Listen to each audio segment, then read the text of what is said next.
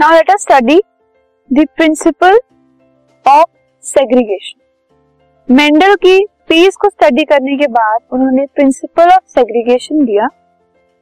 So according to this principle इस principle के according genes occur in pairs because chromosomes occur in pairs क्योंकि हमारे cell nucleus के अंदर जो क्रोमोसोम्स प्रेजेंट होते हैं 23 पेयर्स होते हैं ठीक है?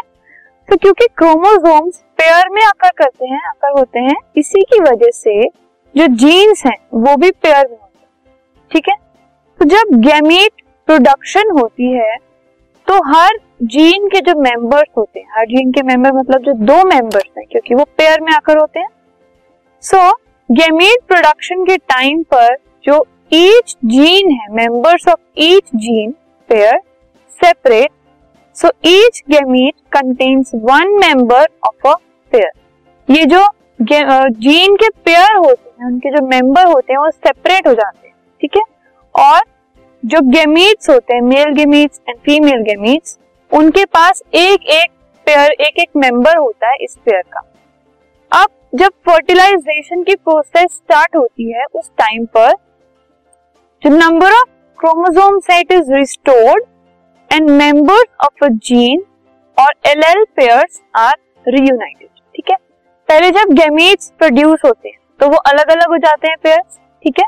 फिर जब वो फर्टिलाइज होते हैं तो वो दोबारा से फ्यूज हो जाते हैं और फ्यूज होने के बाद वो वापस से मिल जाते हैं ठीक है? सो so, दोबारा मिलने के बाद फ्यूज होने के बाद जो जीन या फिर एल एल पेयर्स कहते हैं इसको ये दोबारा से रीयूनाइट हो जाते हैं ठीक है? सो so, इसको हम कहते हैं प्रिंसिपल ऑफ़ सेग्रीगेशन अब इससे क्या होता है? Most eukaryote have two matching sets of chromosome mostly जो यू कैरियोट ऑर्गेनिजम्स होते हैं, जिनके अंदर ट्रू न्यूक्लियस प्रेजेंट होता है, उनमें दो मैचिंग सेट्स होते हैं क्रोमोसोम्स के. That is they are diploid जिनमें दो मैचिंग सेट्स होते हैं क्रोमोसोम्स के, उनको डिप्लॉयड बोलते हैं. अब जो डिप्लॉयड ऑर्गेनिजम्स हैं they have same loci on each of their two sets of homologous chromosomes. Same loci meaning आप इस क्रोमोसोम को ऑब्ज़र्व करो। इसका जो सेंटर पार्ट है सेंटर पोर्शन क्या है? उनका फ़र्स्ट क्रोमोसोम और सेकंड क्रोमोसोम दोनों का सेंटर जो है वो एक ही पोर्शन पे है। ठीक है? तो वो एक पोर्शन पे एक दूसरे से attach so diploid organisms have the same loci on each of their sets of homologous chromosome ठीक है? Except that the sequences at these loci में differ between the two chromosomes in a matching pair and that a few chromosomes में be mismatched ठीक है? जो diploid organisms हैं, उनका लोकाय तो सेम होता है मतलब जो लोकस हैं सबके, जो सेंटर पॉइंट है, वो सेम होता है, ठीक है? और लेकिन उनकी जो सीक्वेंसिंग है वो अलग अलग ठीक है? सीक्वेंसिंग अलग अलग हो सकती है या कभी कभी वो मिसमैच लेकिन होते सेम ही है।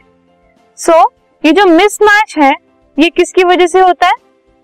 Mismatch as a part of a chromosomal sex determination system ये जो मिसमैच है इसकी वजह से सेक्स डिटर्मिनेशन होती है किसी भी ऑर्गेनिज्म के अंदर। ठीक है? क्योंकि बाकी सारे जो क्रोमोसोम्स हैं वो तो सेम है। जो क्रोमोसोम सेम है वो सेम चीज़ें प्रोड्यूस करेंगे। So, अगर कुछ मिसमैच हो जाता है उसी से कुछ डिफरेंट होता है। सो so, इस मिसमैच क्रोमोसोम की वजह से सेक्स डिटर्मिनेशन पॉसिबल होती है। अब अगर दोनों ही एल जो हैं एक डिप्लॉयड ऑर्गेनिज्म के सेम है ठीक है? मतलब दोनों जो एंड के जो पेयर्स हैं जो जीन पेयर्स हैं या फिर एल बोल लो वो अगर सेम है तो ऑर्गेनिज्म होमोजाइगस हुआ एट द लोकस और अगर ये एल अलग अलग होते हैं तो जो ऑर्गेनिज्म है वो हेट्रोजाइगस होता है लोकस पे। ठीक है? इससे, इस होमोजोगस होमोजाइगस एंड हेट्रोजाइगस से हम डोमिनेंस एंड रिसेसिवनेस पढ़ सकते हैं। रिसेसिवनेस एंड डोमिनेंस को हम इंट्रोड्यूस कर सकते हैं। डोमिनेंस मतलब कोई चीज़ जो जो ज़्यादा होती है। रिसेसिवनेस मतलब कोई चीज़ जो कम होती है। ठीक है? सो डोमिनेंस और रिसेसिवनेस हेरिडिटी के बेसिस पे कैसे हम देखते हैं? सो रिसेसिव ट्रेड्स वो ट्रेट जो कम आते हैं of parent one and parent two से, जो ट्रेड्स चाइल्ड के अंदर या प्रोजिनी के अंदर कम आते हैं they are not express in heterozygous recessive traits क्या होते हैं? जो कम आते हैं, ठीक है? अब ये रिसेसिव ट्रेड्स जो हेट्रोजाइगोट्स हैं मतलब वो क्रोमोसोम्स वो ऑर्गेनिज्म वो डिप्लॉयड ऑर्गेनिज्म जिनका लोकस जो है वो डिफरेंट एल से बना होता है। सो so, उनके अंदर ये एक्सप्रेस नहीं होती ठीक है? Now for recessive allele to be expressed एक रिसेसिव ट्रेट या रिसेसिव एल को एक्सप्रेस होने के लिए क्या चाहिए?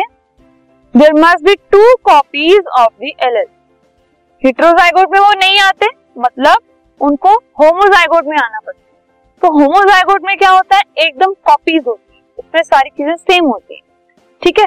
सो रिसेसिव एल के लिए कॉपी होना बहुत ज़रूरी है एल का। इसका मतलब वो होमोजाइगोट तो जो डोमिनेंट ट्रेट्स हैं they are govern by an allele that can be expressed in the presence of another ठीक है? In the presence of another allele जो डोमिनेंट ट्रेट्स होते हैं डोमिनेंट ट्रेड वो ट्रेड जो जो मैक्सिमम अमाउंट में आते हैं, जो ज़्यादा अमाउंट में इनहेरिट होते हैं they are govern by an allele that can be express in the presence of another allele ये उस एल एल की वजह से हो पाता है, जो कि किसी दूसरे एल एल के ऊपर डिपेंडेंट होता है। ठीक है?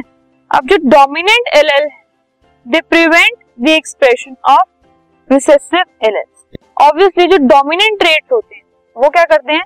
जो रिसेसिव ट्रेट्स होते हैं, उनके एक्सप्रेशन को थोड़ा कम कर देते हैं, उनको थोड़ा सा वो डोमिनेट करके और उसका जो एक्सप्रेशन है, उसको प्रिवेंट करते हैं। So this is what dominance and recessiveness is this podcast is brought you by Hubhopper Shiksha Abhiyan अगर आपको ये पॉडकास्ट पसंद आया तो प्लीज़ लाइक शेयर और सब्सक्राइब करें। और वीडियो क्लासेस के लिए शिक्षा अभियान के यूट्यूब चैनल पर जाएँ।